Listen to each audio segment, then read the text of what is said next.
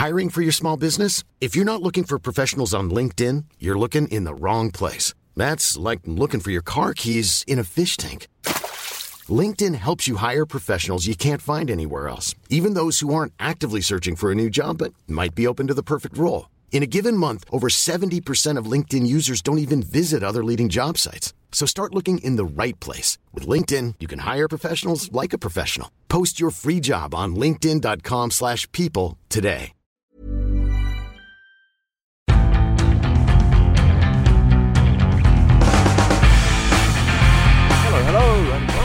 Or should I say welcome back to the Indie Football Podcast. I am Ed Malyon, and alongside me I have the Chief Sports Writer of The Independent, Jonathan Liew, Hello. and, not to mention, the London Football Correspondent of The Independent, Jack Pitt-Brooke. Is that a new job title?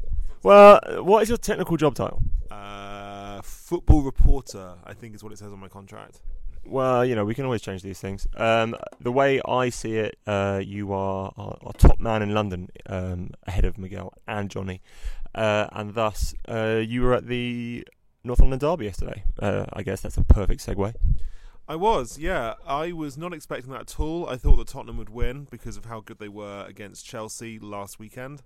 But in, I, I thought Arsenal did to them what Tottenham usually do to Arsenal in the sense that often in these North London derbies, like Arsenal might be able to win with quality, but it's Tottenham who overwhelm them with uh, physical energy and pressing and attention to detail and tactical ingenuity.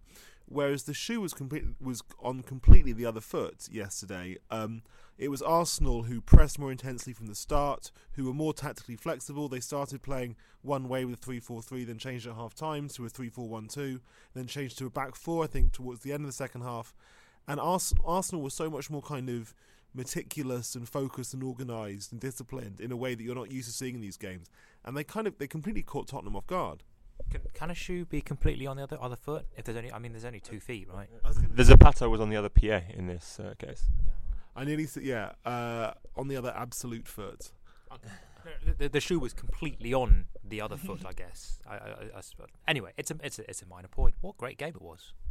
I, I really enjoyed it for a start. I would say uh, Spurs like leading at half time was was a bit of a false scoreline in the first place, but sometimes you need that in a game because what it means is the other team that's been dominant has to come out and be more dominant. They have to play more. Um, and there were some good goals. There were some good substitutions. I thought from Unai Emery. Yeah, I think that's what uh, most of the praise. I don't know how much you guys have read, um, but from what I've read, most of the praise for yesterday has kind of ended up landing on Unai Emery's doorstep rather than anyone else. Well, um, in, in the words of Disraeli, Disraeli was um, you know, the the states, great statesman from the um, 19th century. He he often said, uh, "When I want to read a novel, I write one," um, which which is why he wrote terrible novels. But anyway, when I when I want to when I want to read an analysis, I write one.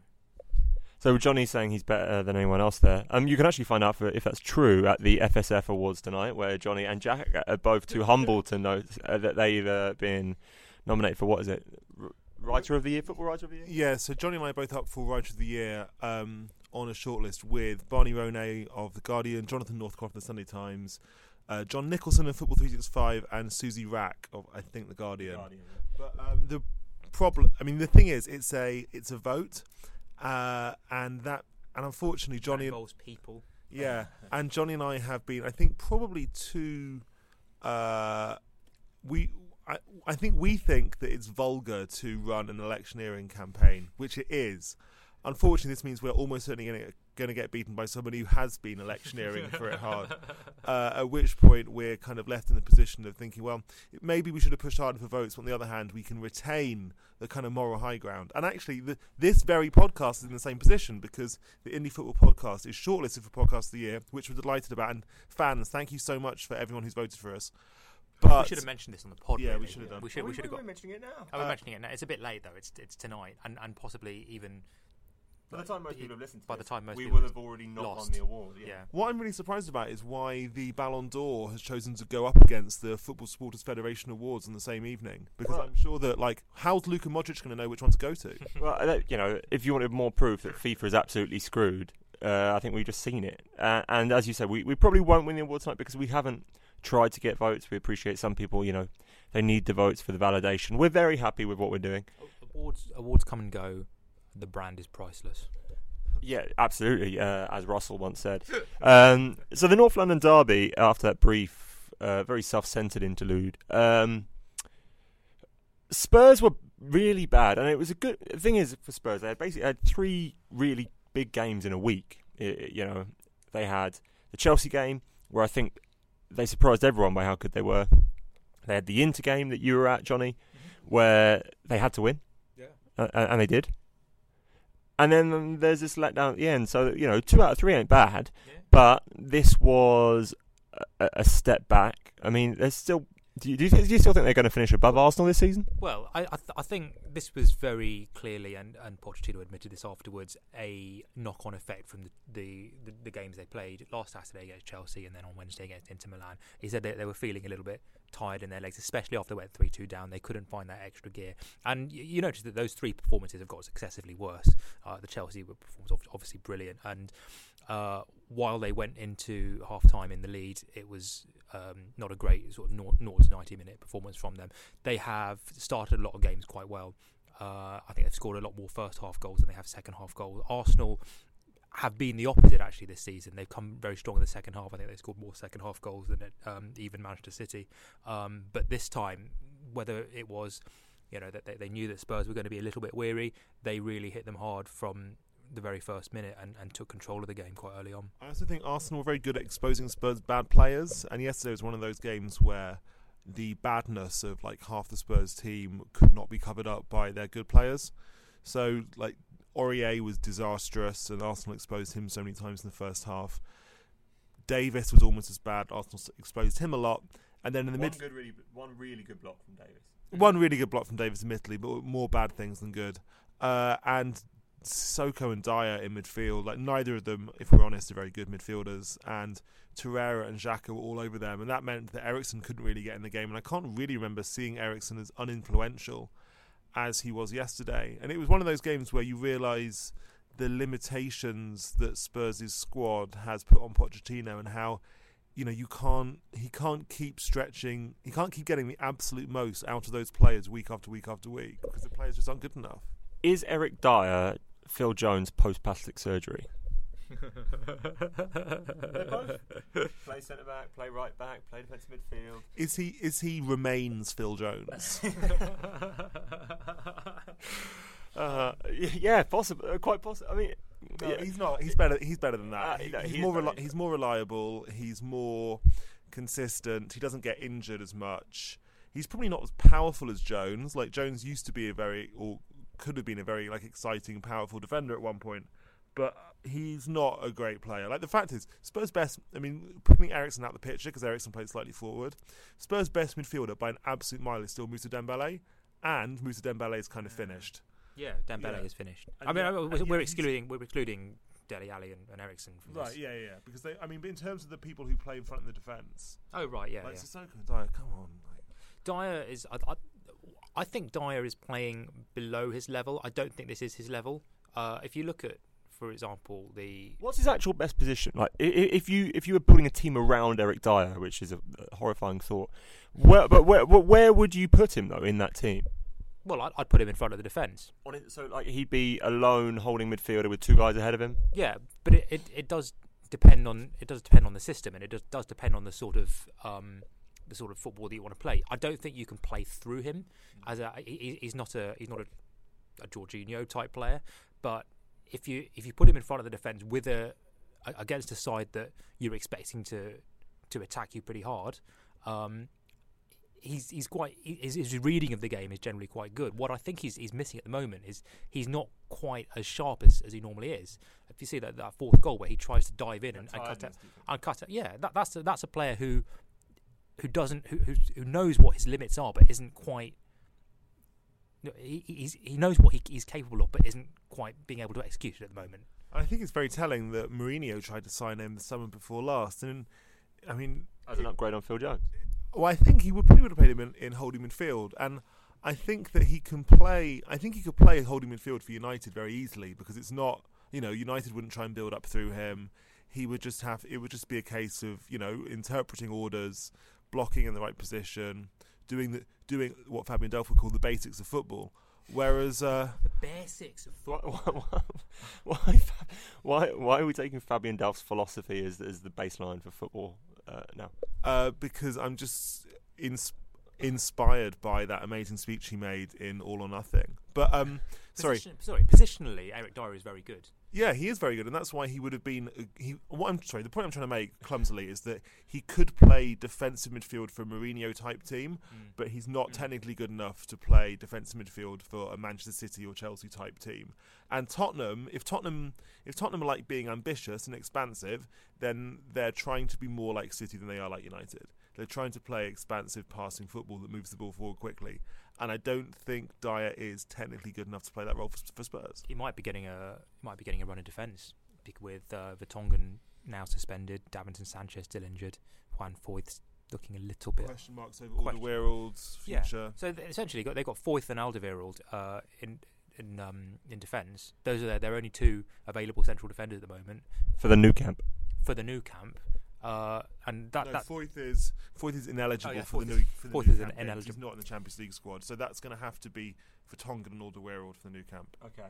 yeah, but and that's even if, if he wants to play, you know, two central defenders. If he wants to play three, then Dier kind of has to play. I them. think that Spurs' best Spurs' best football in the Pochettino era was in 2016-17 when they played with a back three, two wing backs pushing up, and then Alli and Eriksen in behind Kane. That is their best football. The problem is that I disagree. Well, you're wrong. The problem, the, pro- sorry, let me. the problem is that um, the wing backs are now not good enough to really justify playing that attacking system. So they're left playing two centre backs. But I still think the team looks better with three centre backs than with two, as in with Dier, Dier, Alderweireld, and Vertonghen rather than uh, rather than the back four. Sorry, what were you No, saying? no, I mean qualitatively, playing the three at the back with Dier slotting in between the you know the two central defenders isn't isn't markedly different from what No, they would no, what, mm. what they're doing with, with with Dier slotting in, in a four at the back. I, ju- I just think that Tottenham's best eleven contains Son uh, because I, th- I think that I, they're I think that is. I think that is now true. Yeah. Yeah. Yeah, yeah, I think you have to say so, right? Um, Arsenal fans are- are a famously understanding bunch, um, but we haven't really gone into how well they played, and I think we might be hearing about it if we don't. So, what struck you most about this Arsenal team compared to so much of the late Wenger Arsenal that you had to endure? Uh, to, firstly, the physical intensity, which you would never really get from Arsenal. Um, that was incredibly impressive. The way they tore into Spurs in the first half hour. They could have been like 3 or 4 nil up before Spurs scored those two goals and came back into it. So that's number one. Number two is the tactical flexibility. First half, 3 4 3 with Kolasinac on one side and Bellerin on the other side, getting up and down, trying to get in behind the Ars- sorry the Tottenham fullbacks with great success. Second half, 3-4-1-2 with Lacazette and coming up front, coming on to play up front with Aubameyang and Aaron Ramsey playing as a number ten, and Ramsey was involved with two of the goals. So it's Mm. two completely different ways of one really, one bad pass that you got lucky with. yeah, so two completely different ways of playing. Uh, and if you think about how uh, the if you compare that to the kind of Wenger era, where the approach, particularly in the last few years, was so much like, "Go on, lads, you're good players, figure it out for yourself." To have two different tactical approaches, both of which caught Pochettino off guard, was so surprising and unusual for an Arsenal team. um, Spurs did play right into their hands. They they went again with the diamond in midfield, which worked really well against Chelsea, but um, it left it left Tottenham so exposed on the flank. Bellerin and, and Kolasinac had an, an absolute field day on the flanks. Um, they were they basically they had um, pretty much half the pitch unimpeded. Tottenham was was sort of trying to press. Uh, a Jorginho type play, which Arsenal didn't really have, and uh, you know, it, even in the second half, you see Bellerin's pass to Ramsey for for the was it the equalising goal, um, like Aubameyang's goal. Oh no, Aubameyang's goal, where, where it goes Bellerin to Ramsey, a little flick, little flick to Aubameyang. That pass from Bellerin, it's about 45, 50 yards all along the ground, uh, from right back through the centre of the, the like the Tottenham midfield. That's just you sh- shouldn't be happening.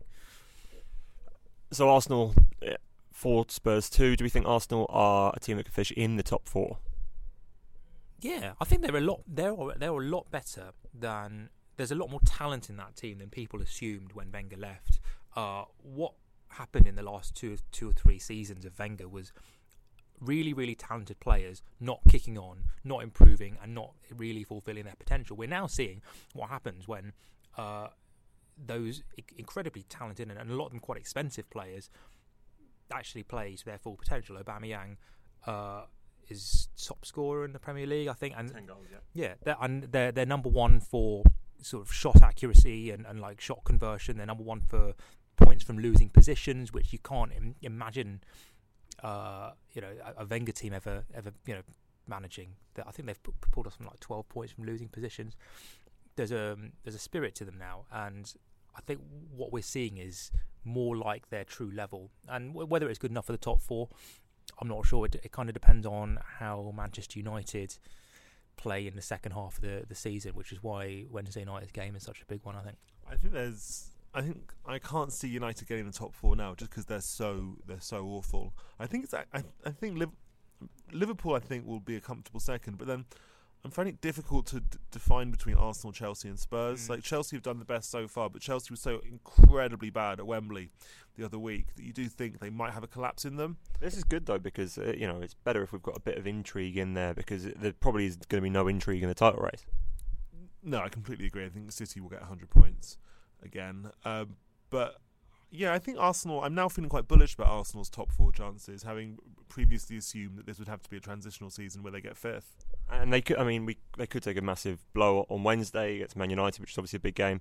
But United aren't exactly playing well themselves. Uh, great day for the red side of North London. Great day for the red side of Merseyside. Although I understand that you two probably didn't see much of this game because you were at Arsenal Spurs. Um, you've probably seen the goal though, uh, the deciding goal, 90 no, 96th minute with only four minutes added on. Jordan Pickford. Uh, he explained it as he was trying to tip it over the bar. He didn't manage to tip it over the bar. The ball bounces on top of the crossbar, comes to Divock Origi, who nods home. And you've got to, I mean, you've got to say the stadium went berserk. It, it was incredibly loud. Uh, I imagine most of the Merseyside supporting press box went wild. Uh, I think they they needed this win. They didn't want to drop points against Everton with Man City so relentless at the top of the table. But Liverpool hold on for a bit longer in the title race, I guess. Can I just say, yes, minor point. Uh, Klopp running onto the Klopp, Klopp running onto the pitch yep. after the goal to celebrate with Alisson. Don't like that. Lack of cl- lack of class. No, no, I just I just think it's a guy who's uh, totally. Is it performative? Is that? Is it's slightly performative. It's a guy who's totally wrapped up in the idea of himself as a as an absolute legend. I think if if Mourinho had done it, I know. What's I, German for absolute legend? Yeah, there's probably there's probably a word for it. Like with about. Uh, I did see a lot of whataboutery last night, uh, where, where it was if Jose Mourinho had done that, then the FA would ban him for three games. Yeah, I mean it, it is the world's kind of worst argument construction, but I do think it is, uh, it is also literally true. Yeah, yeah, but, is, but, actually, it, that is true because Mourinho already has racked up like three offences this season, like that, and that is how the, the the FA's kind of disciplinary system works. Is that the more offences you accumulate, the more like you are. But if Mourinho had done that, it, yeah, I, I completely agree, and it's a, it's a terrible sort of way to construct a, an argument, but. Uh, it, it, was. Everyone likes your passion. Everybody likes, you know, the the what you know the, the what you bring to the game. Just behave yourself. Behave yourself. Yeah. He has got a big case of um, "I'm a great bloke" syndrome. Yeah, yeah. Uh, you can tell that with his kind of like. Name me, name me three other people who have "I'm a great bloke" syndrome. Um, that's a good question. James I Corden is that is that the sort of guy? Uh, you do you mean like within football? in life, in life, in world. Uh, so people know what you're talking about. Yeah, Corden. Maybe Jake, J- Jamie Jake Humphrey. Jake Hum- Jamie, Jamie Oliver's really nice. Sorry. I, I Is like he actually? Yeah, yeah. yeah. I, met, I met Jamie Oliver. He's really nice. Stay away from Jamie Oliver. Freddie I, Flintoff. Uh, maybe. Although the thing. Matt Dawson. Yeah. Matt Dawson has great bloke syndrome. I'm a great bloke. Look at me laughing. Yeah, this is a. I think Klopp has it. I think Klopp is probably has it the most because with him it's like not misplaced. With Jake Humphrey, I don't. I think Klopp is because Klopp is like is genuinely popular and funny and charismatic and incredibly good at his job. Mm. He's kind of a that is the basis for him for him having him behaving like that. But he is also like I am very impressed with myself. Yeah. Oh, look at my hilarious answer. Uh, I- don't want to name any names. Actually, I won't name any names, but a lot of football correspondents uh, at um, national newspapers. That there's at least two or three I can think of that have like great bloke syndrome. I'm just going to prevent us getting into trouble by moving on to the next subject now. Uh, the, the other game on Sunday was Chelsea Fulham, which Chelsea won 2 0 in the end. Um, but the big game of the weekend, obviously, was Southampton 2, Man United 2. After which, uh, Jose Mourinho and Paul Pogba had an enormous row in front of the rest of the changing room that so traumatised lovely Juan Mata that he could only write a three word blog post about how he couldn't write any blog posts. And of course, there's there's nothing more shameful than not beating Manchester United at home. So Mark Hughes has been sacked by Southampton. breaking news, probably probably less breaking by the time you listen to this podcast. But yeah, in the last sort of hour and hour and a bit, um, Mark Hughes is is no more uh, in a football sense. And it's a big time for Southampton because they also need to hire a technical director or someone to lead the footballing side of their operations. Um, talk of Quique Sanchez Flores, talk of uh, Ralph Hasenhüttl. Uh, I don't really know how to pronounce that, but I think it's I think it's like that. Um, we're looking at a club that have now gone through what three or four managers in the last eighteen months. They've had uh, you had Hughes, obviously. Before that, you had Pellegrino. Before that, you had uh, Claude Puel. Who was before Puel? Koeman. Koeman, crikey, yeah. So they've gone through a few managers and they've got worse basically every year to the point that they're now kind of a team that's only just bobbing above relegation. So if you were uh, Southampton, if you were, I mean, is Ralph Krueger still in charge of things? I know the Chinese investment came in. Um, if you were in charge of Southampton, what are you doing next? Uh, I am thinking more, not just thinking about a firefighter. It's not so late in the season now that they need a kind of Allardyce style man to save us because that is Southampton's problem, or one of them, is that having had a clear identity a few years ago under Adkins and Pochettino and even Koeman, they're now locked into the Sunderland cycle, which is changing manager basically every year, getting someone to keep you up, trying to keep hold of them, then getting rid of them halfway through the next season and getting another firefighter in. Uh, it's no way to run a football club, and it does eventually land, land you up in League One. Uh, so I do think they need someone who can not just keep them up, but who they think they can build with again next year. Whether that, that might well be Quique Sanchez Flores. He's a very good manager. Was unlucky to lose a job at Watford after only a year. Um, It just sounds like you're describing Alan Pardew.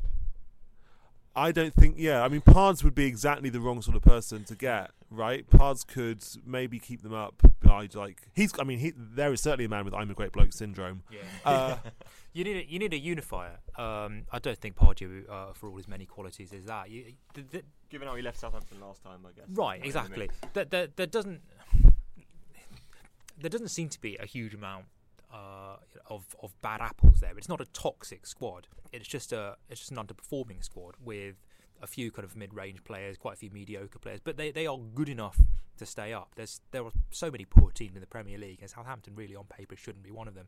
I think you need somebody who can who a is going to make an instant impact, but b is going to to motivate the players in a way that Mark Hughes never really has. I think, uh, as, as we put it on the pod last week, a man without totally without verbs. He's, he's just he's just not. I don't know. He's, he's not a motivator. He's not a he's not a, like a master tactician. He doesn't bring through youth. I don't, so the, the, He's just a guy. yeah, I, th- and I think that probably dictates that they need it, it should be a continental appointment where I think that a culture of, of moving into a place and just like doing a job in in sort of 8, 12, 18 months is is probably more, you know, they need a Marco Silva essentially. And I know Marco Silva got Hull relegated, but Southampton are so much better than Hull. I've got two questions. Um, one of them is Sean Dyche, Eddie Howe. The, we talk about these guys and how they're technically, those are Uh, statements. no, no, no, because I haven't finished the question yet. That, Those proper nouns. that was an interruption uh, of a question. Uh, Sean Dyche, Eddie Howe. We talk about how British managers don't are not these are probably the two best English managers right now, and they're not getting chances at the next sort of r- level of club up. Like Everton didn't look really at Dyche or Howe, so Southampton are kind of on the next tier of club, I guess, in terms of resources and, and, and size, stadium, everything that comes with it.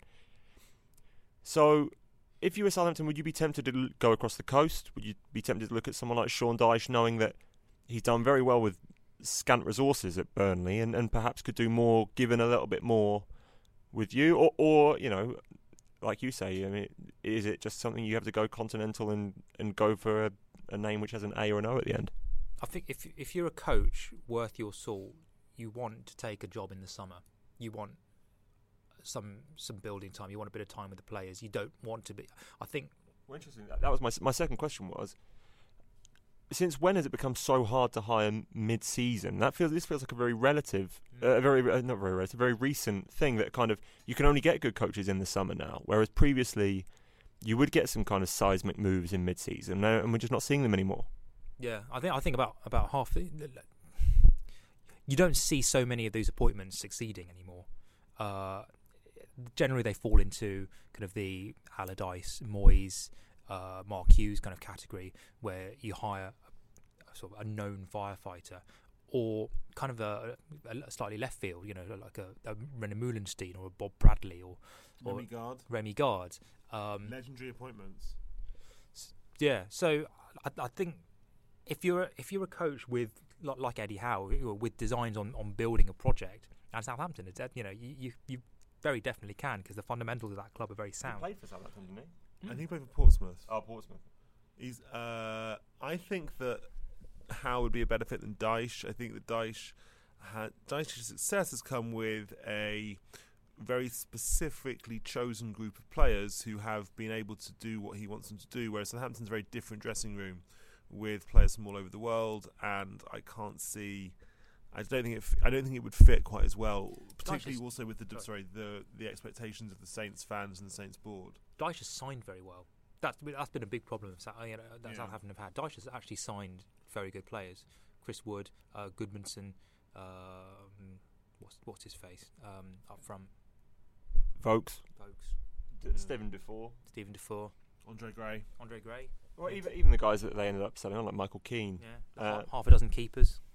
Uh, uh, that's true. Um, the other, uh, I mean, unless you've got anything special you want to say about Southampton, just before we have to go, I yeah, I was going to bring it back to Man United because they did fail to beat Southampton. They were two 0 down and, and came back from that. But uh, what what is there left to say that we haven't yet said about Get rid of how him. how boring Man United are right now? Just Wasn't bin it- him. Well, yeah, they, I mean, he's Jo- Johnny's right. They got to bin him. He's It- rubbish. he's rubbish. The performances have been so much worse than the results. Like the results have been awful. Like they're miles away. They're not going to win anything. They're going to come seventh. But the performances have been as bad as the Mourinho season. Like, but they're just not lose. Like Newcastle at home, Bournemouth away, Young Boys at home, Southampton away. Uh, these have been like s- standout stinkers week after week, and yet the combination of like luck and the players caring more than the Chelsea players did in 2015-16, they are not doing as badly as they should do. But it, I mean, like, you know, surely you would imagine that soon enough the results will catch up with the performances. If they had someone who they wanted, who they actually wanted, you know, lined up, then I think he would be toast. As it is, as we as we- as we've seen, appointing in mid-season with a top four place still kind of just about reachable, probably is not the wisest idea. Well, this is the thing, isn't it? Uh, It's what I was saying about them. It's impossible to make these big mid-season hires now.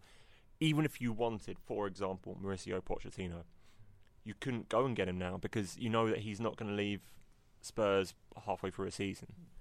It would be very interesting if United did bin Mourinho and went really hard at Pochettino to see what would happen. But I think you just see Daniel Levy just pull the shutters down, right? I mean, there's just because there's no release clause as far as we know in Pochettino's contract or anything like that. It would simply be Daniel Levy just going no. Well, it's very possible they're, they're already making representations through their, their mutual friend Alex Ferguson. Almost certain. Yeah, to like, hey, do you want to take over, take over at the end of the season? I mean, I'm, I'm, I'm sure discussions like that are, go, are going on, going on all the time. One of the great things that Man United have to be hoping for is Santiago Solari has a good kind of second half of the season at Real Madrid because if Solari doesn't do that well in the second half of his season, then Real Madrid will be rivaling them, and then it gets a bit more messy, doesn't it? Yeah, yeah. I think if if um, Real Madrid in the hunt for a manager next summer could really shake up the entire managerial market. Because we have, I mean, there was that one summer when, when everyone changed, when when uh, Guardiola came in and when Mourinho came in, and was it Conte came in the same year? Yeah. yeah. where kind of the, the whole top six had a very different look to it. But it's been fairly stable the last couple of years. Um, but you do feel like Jose Mourinho, this thing is not working out. I, I don't think they're going to turn it around from where they are. Like he's had the windows, the transfer windows, to change the squad to make it into, you know, a couple of years ago people were saying giving time, get him the players he wants. Obviously, he's a very specific sort of coach. I mean, he's been there long enough now that we expect more than this, and and they're not doing more than that. Are there any other non uh, things we talked about, Premier League talking points that you'd like to get across in the next one minute? Uh, Tim Lovejoy also has "I'm a great bloke" syndrome. That's a, a very good shout from you. A lot, a lot of cricketers have it as well. Um, oh, Graeme Swann. Great, great. I think Graeme Swann probably has more of it than anyone else alive, apart from Jurgen Klopp. I, li- I like Swanee. I, I, sh- I shouldn't like Swanee, but I do.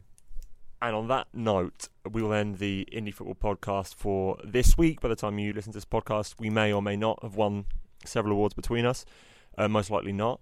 We uh, may or may not have England with a brilliant semi finals draw in the Nations League. Um, we may or may not have a government in place still. Who knows? But uh, all I know is that I'd like to thank Jack Brook for coming today. Thank you, Ed, for having me. I'd like to thank Jonathan Liew for coming today. You're welcome. And I'd like to wish you both the best of luck tonight. Um, oh, also, yeah. By the way, uh, still we uh, currently haven't got a sponsor. You might have noticed, but we are getting nominated for awards. So, if you're rich or own a company, then just like hit me up. I'm sure we can come to some sort of deal. Uh, bring me the cash. Uh, until next time, this has been the Indie Football Podcast. Please rate, review, and subscribe. My name is uh, Malyon. Thank you and goodbye.